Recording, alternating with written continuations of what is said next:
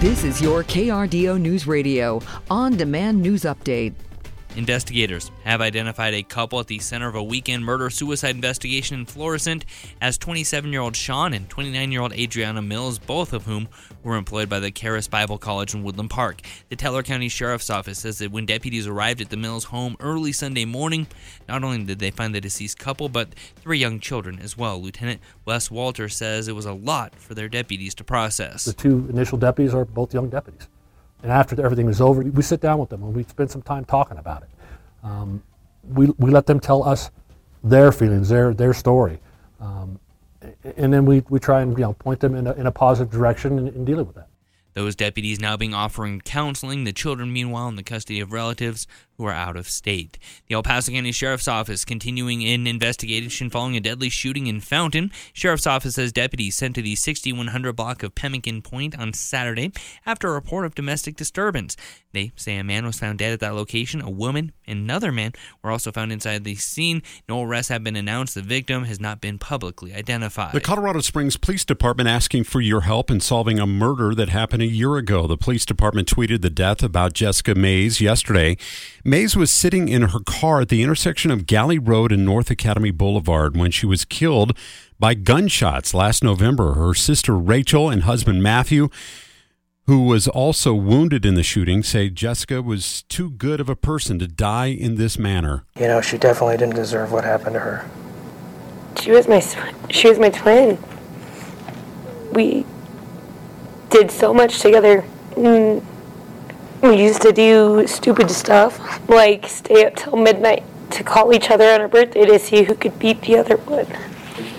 Even though you caused a ripple effect into the lives of many, many people, from one person to the other, I, I forgive you and you should turn yourself in. No suspect information has been provided. The Pikes Peak Crime Stoppers offering a $10,000 reward for information that leads to the arrest and conviction of the person responsible for her death. A man arrested for a deadly shooting at a Colorado Springs gas station has been found mentally competent to stand trial. The judge in the case ruled yesterday that the case against Brian Alford could move forward following his evaluation at the mental health facility in Pueblo. Alford is charged with second degree murder in the August shooting of Jeremy Diaz. Investigators say Alford and Diaz began arguing while standing in line at the register, leading Alford to pull out a gun and shoot the victim. A federal panel now set to investigate claims that Starbucks engaged in unfair labor practices trying to prevent two Colorado Springs stores from unionizing. The National Labor Relations Board has ordered a March hearing to hear more about those claims. One of the stores, located at South Nevada and Brookside, voted in favor of the union and was closed last month before negotiations could begin.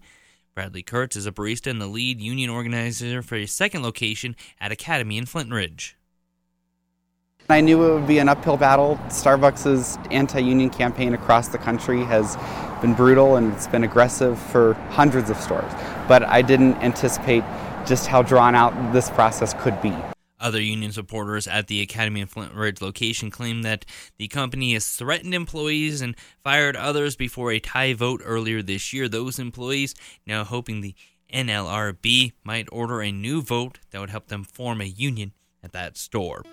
We'll continue to see a few scattered snow showers this afternoon with mostly cloudy skies, then some breaks in the cloud cover for this evening. High temperature wise today, only in the low 30s around Colorado Springs and up to the mid and upper 30s around the Pueblo area. We'll see winds out of the northwest at around 5 to 10 miles an hour.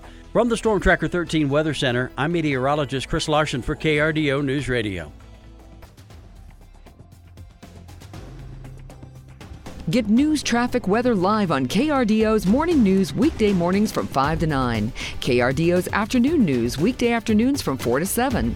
On KRDO News Radio or anytime at krdo.com.